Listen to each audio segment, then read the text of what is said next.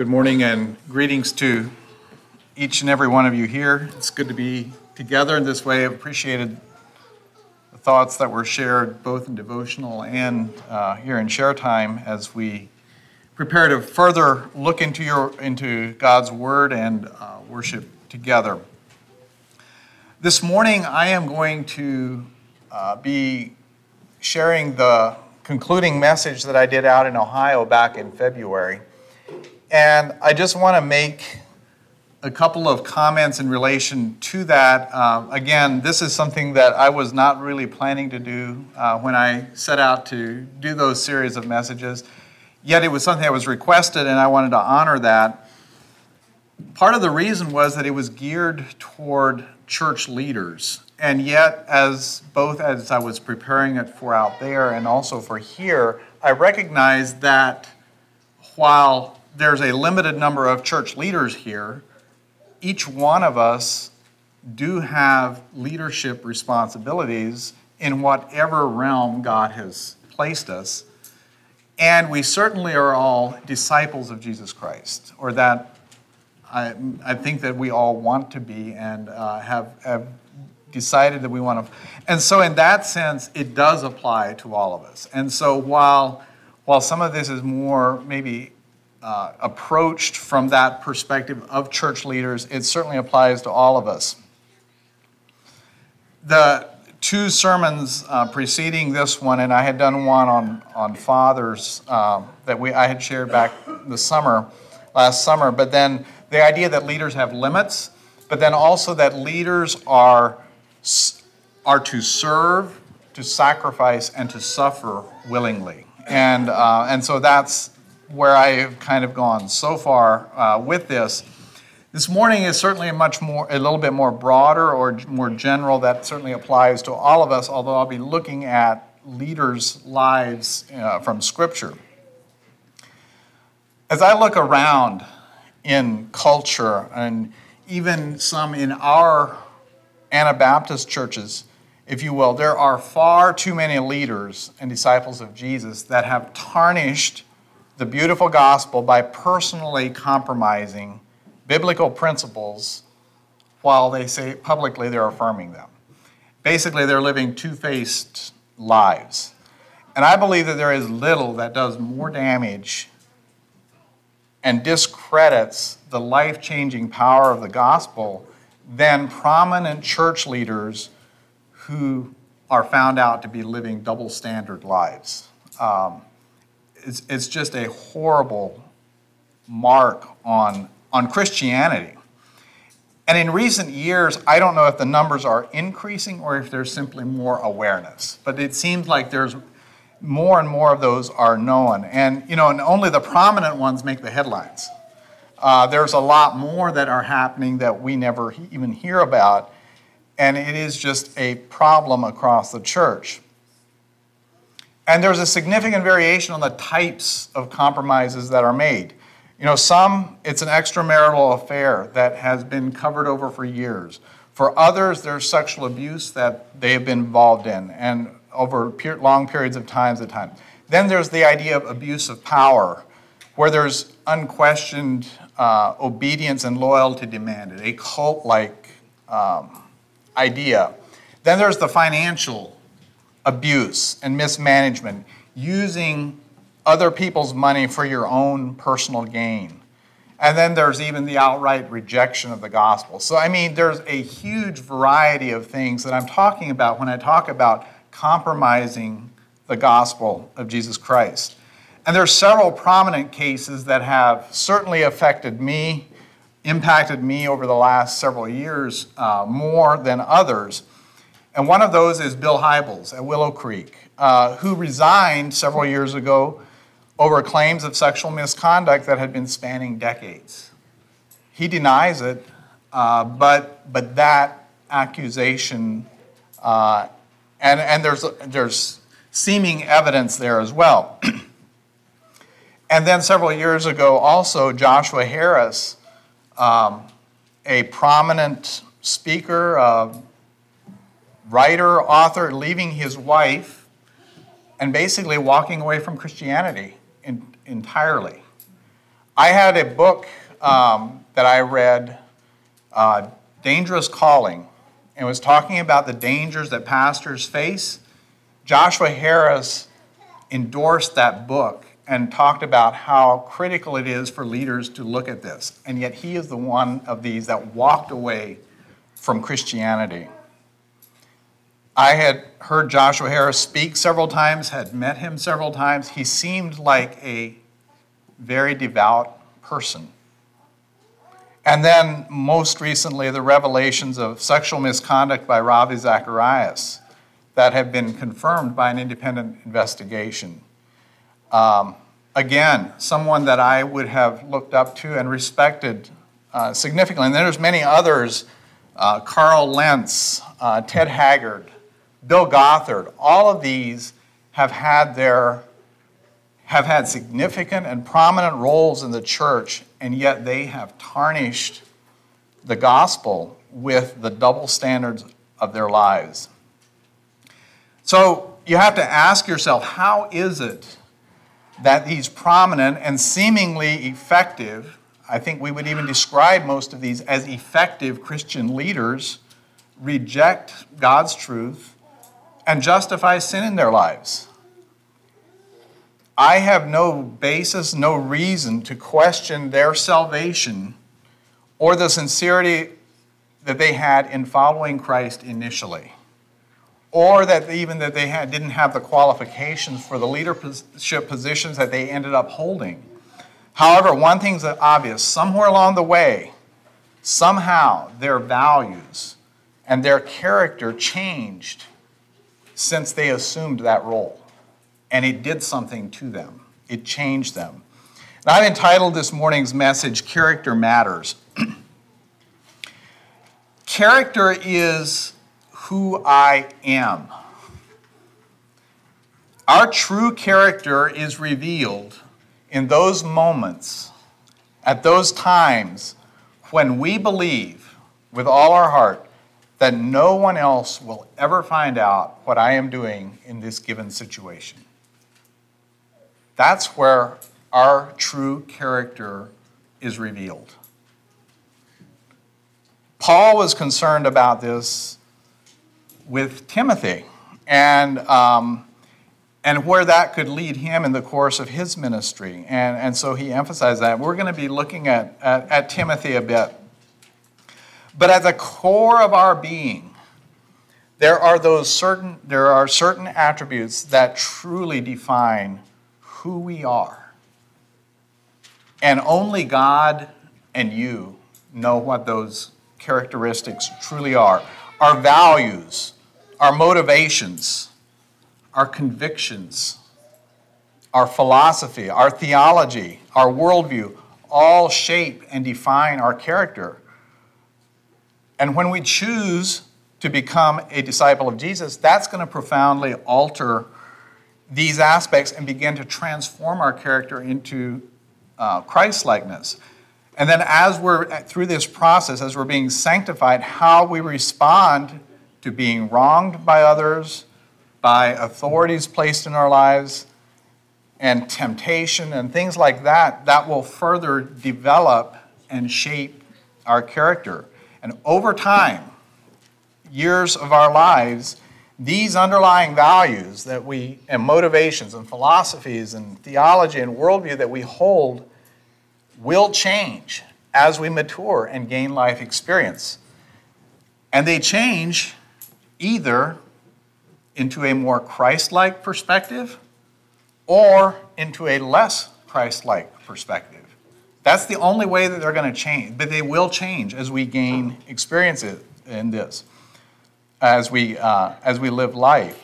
The problem is that we're human, and most of us have a natural and sinful skill to act in certain ways, in certain environments, to portray something different than our true underlying character.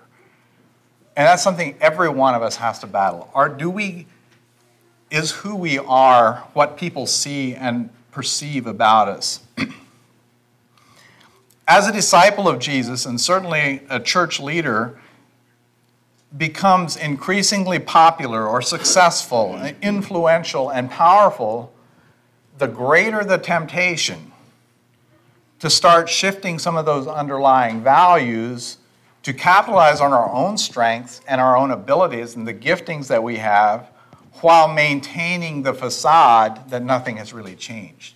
So we just sh- subtly start shifting and relying on ourselves rather than on God. And slowly we put more and more confidence in ourselves rather than God. Slowly we begin to believe that we can indulge in certain things, even if we know that they're wrong, because we have the ability to handle it and to keep it from others, keep others from finding out. And so we slowly begin to indulge in that. And I believe that devout disciples of Jesus, and church leaders in particular, are specifically targeted by Satan with these kinds of temptations and attacks. And that's why Paul spends some time ad- admonishing Timothy on this. And so I'd like for you to turn to 1 Timothy 6. We're going to use, I'm going to read this entire chapter and this is going to be a springboard for looking at this idea that character matters. 1 Timothy 6. And I would like for you all to read, uh, stand as we read this. Please stand. 1 Timothy 6, and this is from the English Standard Version. Let all who are under a yoke as bondservants regard their own masters as worthy of all honor, so that the name of God and the teaching may not be reviled. Those who have believing masters must be must not be disrespectful on the ground that they are brothers. Rather, they must serve all the better, since they, those who benefit by their good service are believers and beloved. Now, this next section is talking about giving some warnings. Teach and urge these things. If anyone teaches a different doctrine and does not agree with the sound words of our Lord Jesus Christ and the teaching that accords with godliness, he is puffed up with conceit and understands nothing. He is an unhealth, has an unhealthy craving for controversy and for quarrels about words, which produce envy, dissension, slander, evil suspicions, and constant friction among people who are depraved in mind and deprived of the truth imagining that godliness is a means of gain, but godliness with contentment is great gain. For we brought nothing into the world, and we cannot take anything out of the world. But if we have food and clothing, with these we will be content. But those who desire to be rich fall into temptation, into a snare, into many senseless and harmful desires that plunge people into ruin and destruction. For the love of money is a root of all kinds of evils. It is through this craving that some have wandered away from the faith and pierced themselves with many pangs. And now he has a response to those warnings. But as for you, O man of God, flee these things. Pursue righteousness, godliness, faith, love, steadfastness, gentleness. Fight the good fight of faith. Take hold of the eternal life to which you were called and about which you made the good confession in the presence of many witnesses. I charge you in the presence of God, who gives life to all things and of Christ Jesus, who in his testimony before Pontius Pilate made the good confession to keep the commandment unstained and free from reproach until the appearing of our Lord Jesus Christ, which he will display at the proper time. He who has he who is the blessed and only sovereign, the King of kings and Lord of lords, who alone has immortality, who dwells in unapproachable light, whom no one has ever seen or can see. To him be honor and eternal dominion. Amen. As for the rich in this present age, charge them not to be haughty, nor to set their hopes on the uncertainty of riches, but on God, who richly provides us with everything to enjoy. They are to do good, to be rich in good works, to be generous and ready to share, thus storing up treasure for themselves as a good foundation for the future, so that they may take hold of that which is truly life. O Timothy, Guard the deposit entrusted to you. Avoid the irreverent babble and contradictions of what is falsely called knowledge, for by professing it, some have swerved from the faith. Grace be with you. You may be seated. We're not going to be going through this entire passage verse by verse by any means this morning, but I want to pick up on some of the themes that we see in this uh, letter to a young church leader that Paul is concerned about and wanting to warn him about. I don't think it's too difficult for us to see uh, the, some of the warnings, like in verses 3 through 10, that those types of issues are still the types of issues that many of us face today, that certainly church leaders face, and, and that even as devout believers we face, and probably have contributed to the downfall of many successful church leaders in our lifetimes. And there's several themes that I notice in these warnings in verses 3 through 10. And I'm not going to uh, necessarily just bring direct correlation to it, or like I say, it's themes. I'm not saying it's explicitly stated, but the first one is in verse 3, and that is that of strategic messaging.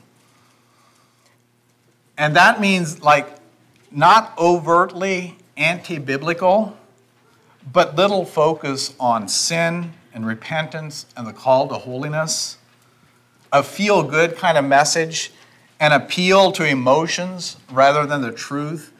But that's, that's a temptation for leaders, is to do something that is popular, that, is, that isn't too harsh, that isn't um, maybe not overtly untrue, but just leaving some of the truth out of things as well.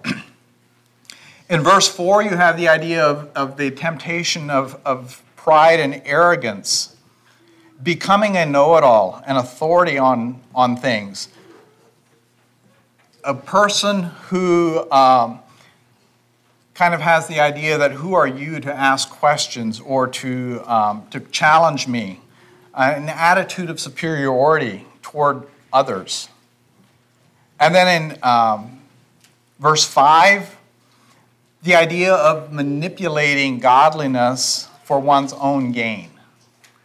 Uh, it, I never noticed the thread of godliness and uh, through here, but several times godliness is mentioned, a couple times in a negative way, in meaning that they use godliness to accomplish something other than godliness. But then he concludes with godliness with contentment. But uh, so the idea of manipulating godliness for one's gain, finding ways of making lots of money and gaining popularity by skillfully packaging and appealing godliness. Production that's attractive and appealing, you know, books, videos, podcasts, and adapting then the message for potential financial gain and for profits. And uh, verses 6 and 7, the lack of contentment. Already I've mentioned this. Always wanting bigger and better and more you know, whether it's audiences or members or facilities or staff or money, it's just this hunger for more than what you have. And, and then also, you know, a discontent with what God has actually given and entrusted to us.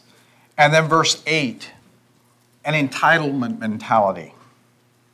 I deserve this. No one should challenge me. I will do what I want to do. No one can tell me what to do. You should support my ambitions. And so these are the types of uh, themes of temptations that people face. I think that we probably have all, to some degree or another, faced those kinds of temptations. And so then, while warning Timothy about these potential dangers, these temptations, that every pastor, every leader faces, he then also provides guidance on things that are helpful to pursue. Um, so he starts in in verse 11 then, but as for you, O man of God, what? Flee these things. Uh, stay away from these. Um, these are the wrong kinds of distractions and influences, and you don't want to you don't want to have anything to do with those. Instead, pursue, chase, hunt, run after the, the right things. The things that are important to God. And he lists a few righteousness, godliness, faith, love, steadfastness, gentleness. And then down in verse 20, he also has the admonition of guarding the deposit. So it's the idea of, of running away, distancing yourself from these temptations, but then pursuing and going after this, and then when you have it, to guard it um, and to guard the deposit that was entrusted to us. So that's Paul's solution to Timothy of, of what be aware of these temptations and stay away from them and pursue the things of God. It's interesting when you look at the lists of qualifications given for pastors and church leaders in the New Testament here, most of those qualifications are not skills.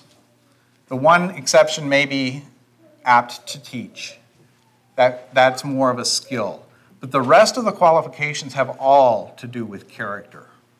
It's about who you are as a person. The reality is that God is far more concerned about who we are as a person, our character, than He is about our abilities, our strengths, and uh, our ability to perform and, and do certain things. And so I want to focus this morning on four area, areas of character that I believe matter to God. And this is certainly not a comprehensive list, and there's even some overlap in these four. But I'm going to, I'm going to look at four, uh, four, I believe they're key characteristics that we want to, uh, that every person it should be valuable to. And the first one is that of humility. Most of us are quite adept, quite skilled at putting on a false humility. Um, and I would venture to say that for most of us, when we do this, and we put ourselves down like, ah, nah, it's nothing type of thing, when somebody compliments you, we're really, it's not because we don't believe it's true, but to gain additional affirmation that's what we're doing. Um, you know, when somebody compliments you about something, thank them. I mean, that's the gracious thing to do. It's something that someone has seen in you and or they've seen you do, and, and simply thank them. When we downplay it or pretend that it's not really true, it's both dismissive of the other person's perspective and sincerity. And it, in a way, it puts the other person down. It's like you're saying, no, you don't, that's not really accurate. And so it's a way of almost putting the other person down when we do that. Probably one reason humility is so difficult is outside Christianity, there's really no place for humility. It's not a virtue at all it's only within Christianity that humility is a virtue. And maybe that's why there's such a distortion of what true uh, humility is and why we dismiss genuine compliments and when we live in a, value, a society that devalues, uh, devalues humility. But I, I do believe that we need to learn as disciples of Jesus Christ what true humility is and to learn to live in that. Both, it's, it, that's where we both view ourselves and others from a proper perspective. That's what humility is, is that we're viewing ourselves and others from a proper perspective.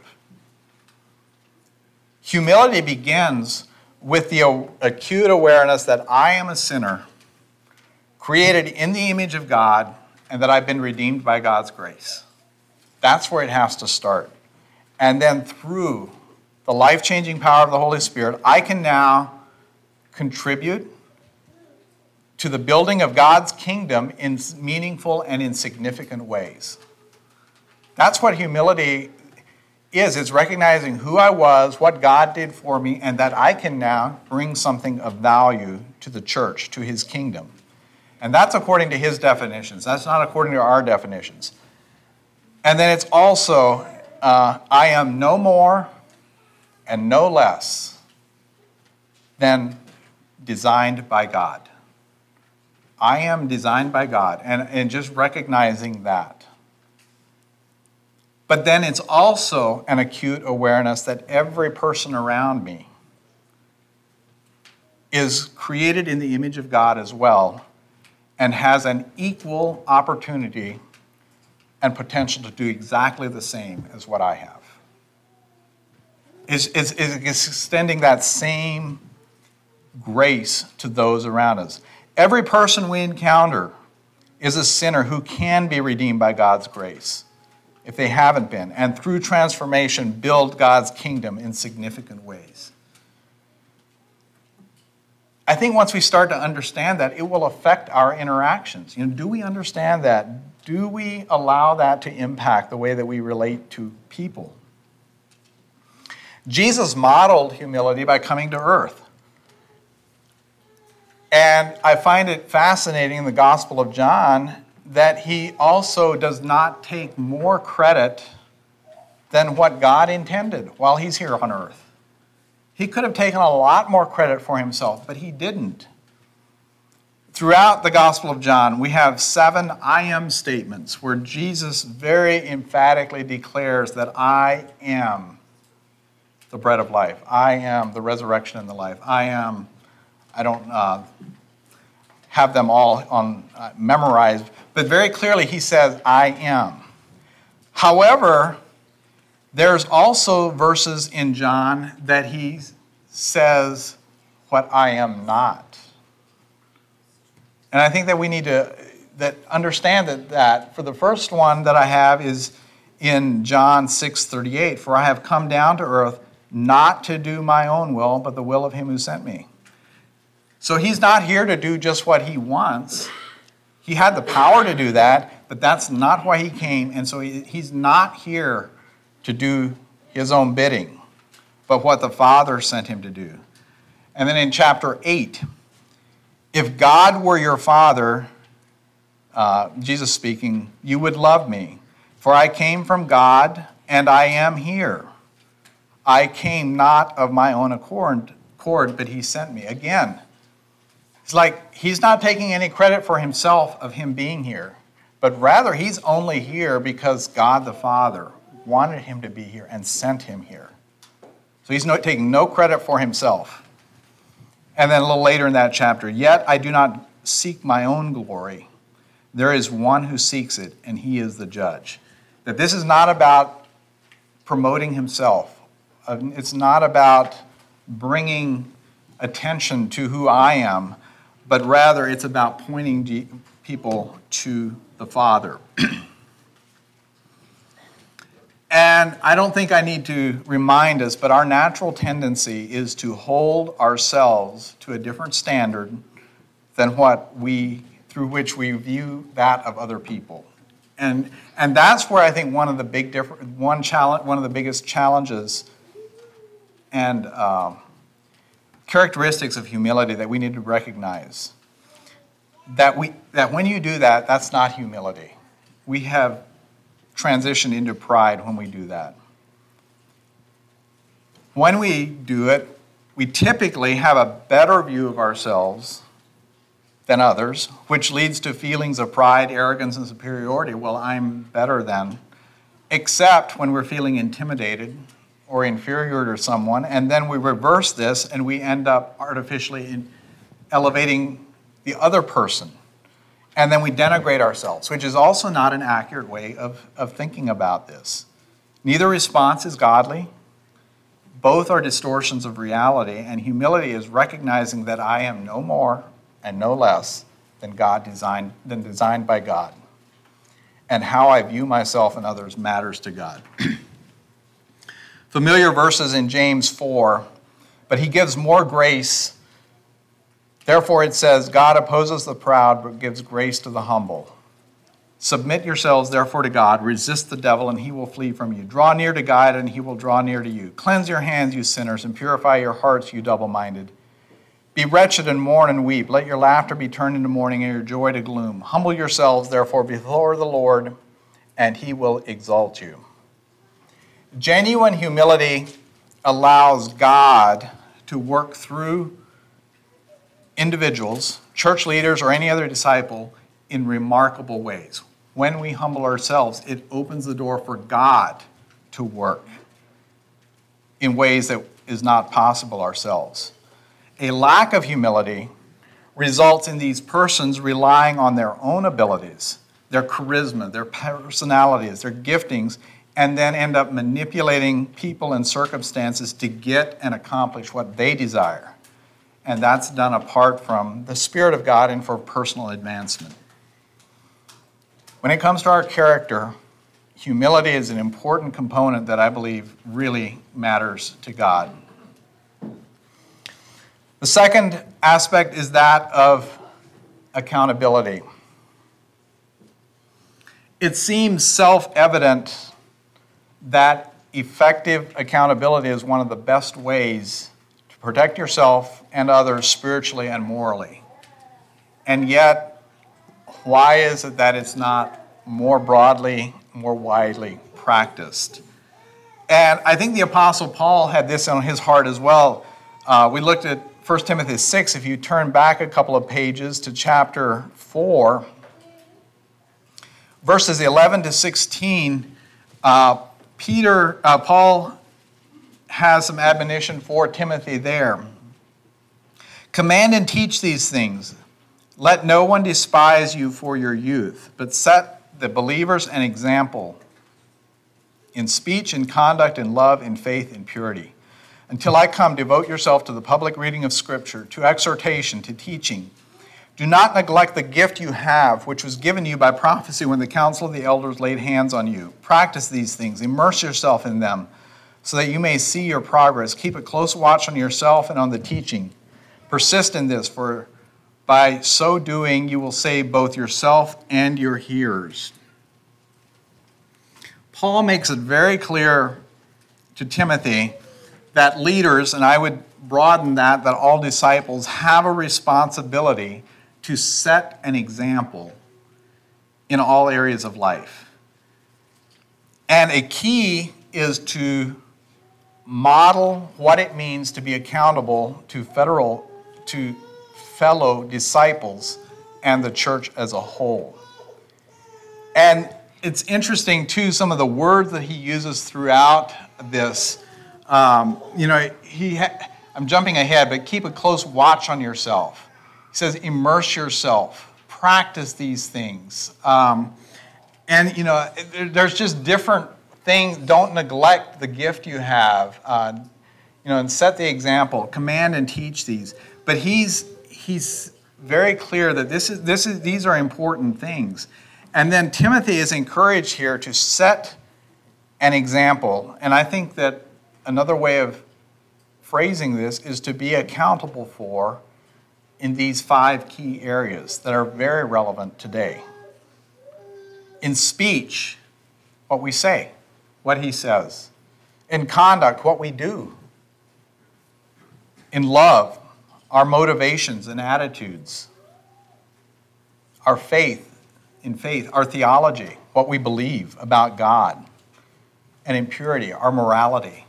All of these things are key areas of our life. And we're to set an example for others in this, but then also I believe that this we're to be accountable in these areas. Accountability is not a formality.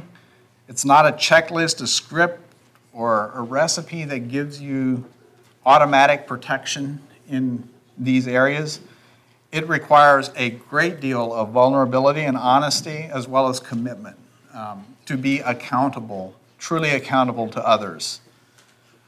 And if someone has developed an, a lifestyle or has a character flaw that is not 100% uh, has the idea of concealing, if somebody has a lifestyle that regularly conceals or selectively reveals choices and decisions that are going on in their own lives, um, especially those that might be questioned by your fellow believers, accountability becomes impossible at that point. We have to be completely honest if we're going to be accountable. We can't be hiding things from others just because of what that might mean. I have met with various men over the years in various forms of accountability, um, some far more frequently than others, and so forth. And several things that I've just learned, and these are we, we all know this, but I don't know that we would always say it. But going through the motions is not accountability. Just because you meet and kind of go through the motion does not mean you're actually being accountable. Lying to your accountability partners is not accountability. Pretending to be something that you're not is the antithesis of accountability. I mean, it's just don't don't even call, try to call it accountability if you're not truly going to be accountable. So, but I would encourage every disciple of Jesus to identify two or three individuals of the same gender, of your same gender, with whom each of you is fully transparent about the, these five key areas that Paul identified to Timothy. In being accountable about what we say, what we do, our motivations and attitudes, our theology, and our morality. You know, it does require genuine honesty, but it also requires a willingness to lovingly confront and challenge each other to make changes. It's not just about being honest ourselves, but it's also about being willing to ask hard questions of others. Mutual trust is an absolute requirement. It's impossible to be mutually accountable without complete trust in those that we're accountable to and knowing that it is rooted in love and genuine care for each other.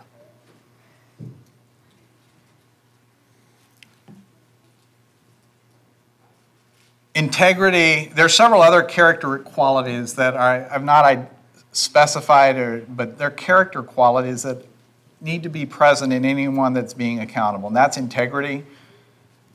I already mentioned accountability will fail without integrity. Half truths are lies. Uh, why aren't they half lies instead of half truths? I'm not sure.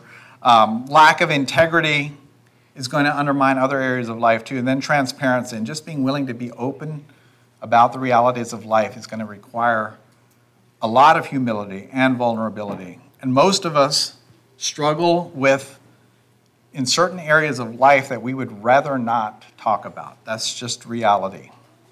And then self control. You know, one of the results of genuine accountability is an increased awareness, willingness, and ability to control our own impulses and appetites through the help of the Holy Spirit. That comes as a result of brothers and sisters speaking lovingly into our lives. While not an accountability group per se, Nate, Ivan, and I have met weekly with few exceptions for the last 10 years uh, as a pastoral team. And I, like I said, that's not for accountability, that's not the primary reason but it has been a huge blessing to them, me, and I believe the same is true for them.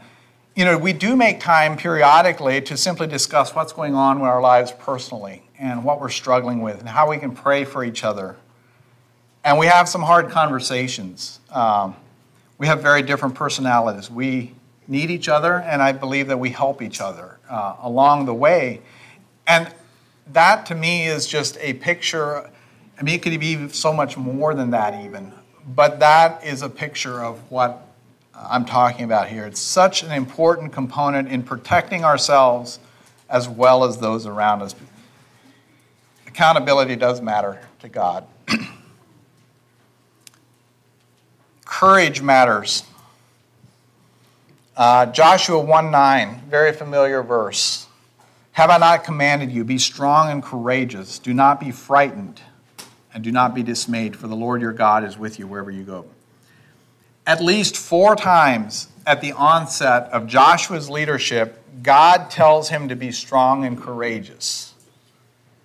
Now, if a person is naturally strong and courageous, I don't think God would have to tell him four different times to be strong and courageous. To me, it indicates that he was probably the opposite of that.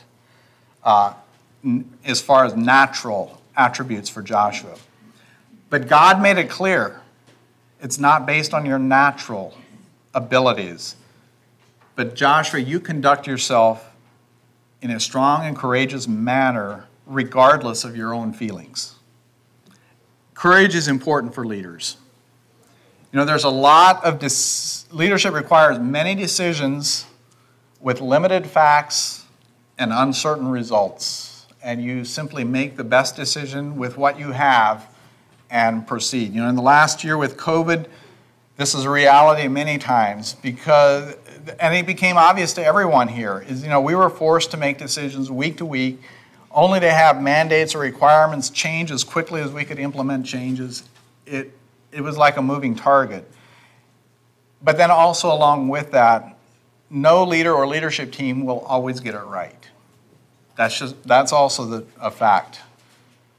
But indecision also communicates uncertainty and ambiguity, and that's not helpful. So, yes, there's courage required to simply make decisions, admit when you're wrong, and move ahead as we go. And that's certainly required in other areas of life as well. There's several areas that I would like for you to just think about that courage is required. uh, we need to be have the courage to do the right thing whether personally, in business, in the family, or in the church, when you know what the right thing is, do it. Um, there's many times when it's going to be far easier not to do the right thing.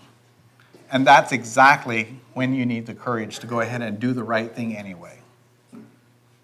Um, when there's clarity, act with courage. Um, and you do the right thing regardless. We need the courage to confront sin. Sin in the church is like cancer in the human body. If ignored, it's going to spread and disease and weaken the entire body. Sin cannot be tolerated regardless who it is, whether it's the biggest donor, the most popular teacher, the most influential member, the lead pastor. There simply can't be exceptions. When there is sin, it must be confronted both with courage and love. And then we're going to need courage to stand in the face of opposition, even persecution. Like Daniel's three friends. A time may come when we simply have to choose between standing for God or compromising Him. And I just pray that we will always have the courage to stand for God's truths. We don't know what the future holds, but the honor of taking a stand for God may be much closer than what we realize. And we also need the courage to admit when we were wrong. Leaders do make mistakes, and sometimes other um, disciples make mistakes. We're all human. Regardless of who or when or where, we must be willing to courageously admit an error in judgment when that happens. There's no need to justify oneself. Simply admit I was wrong. And, uh, and those may be some of the hardest words to say uh, in our vocabulary many times. On this side of eternity, none of us are perfect. We're going to all have admit have an opportunity to admit wrongdoing, likely multiple times.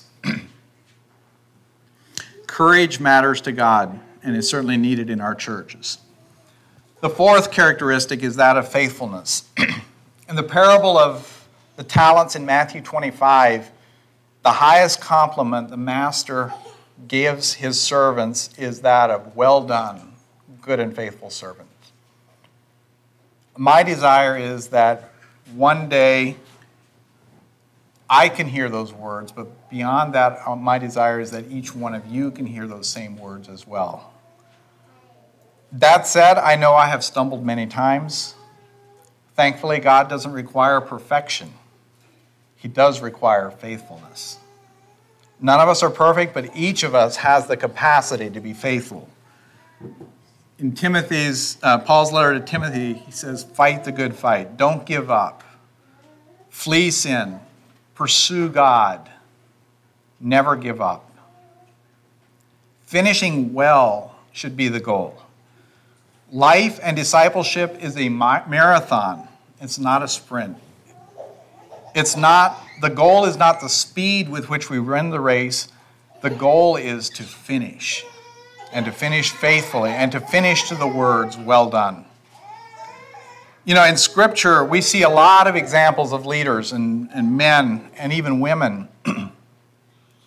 Some finish well, others don't so well. Um, you know, Moses finished well in spite of 40 years in the wilderness, where he was sent there after his Egyptian education, he did well, but then he, he, but his actions also cost him entry into the promised land. But he finished strong. He was finished faithful. Joshua started well right after Jake, uh, Moses. You know, we have no record of him finishing well or how he finished. But we do have no record of succession of another leader, and we don't have and we do have the book of Judges, which is a rather dark chapter in Israel's history immediately following Joshua. So it does not appear that Joshua finished well. King Saul started strong and finished an absolute failure. King David started well. And his finish, I think we would have to say, is less than stellar. He faltered in the years, last years of his leadership and life. King Solomon started strong and finished very weak. Daniel is one that started strong and finished strong. The recorded history that we have reveals that we have far fewer examples of influential leaders finishing well than those who don't. And I think that's a lesson for and a warning for each one of us. Let's not be among those that falter. Rather, it should be a call to faithfulness now and for the long haul for each of us. Because we're representatives of the King of Kings, the creator of the universe. 2 Corinthians 5. From now on, therefore, we regard no one according to the flesh. Even though we once regarded Christ according to the flesh, regard him thus no longer. Therefore, if anyone is in Christ, he is a new creation. The old has passed away. Behold, the new has come.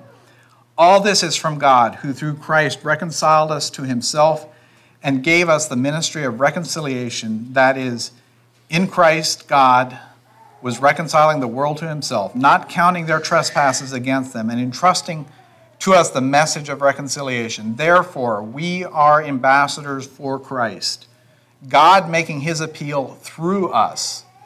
We implore you on behalf of Christ, be reconciled to God. For our sake, he made us to be sin who knew no sin, that in him he might, we might become the righteousness of God. An ambassador is a representative from a foreign country or kingdom that acts on behalf of and represents the leader and king from where they were sent.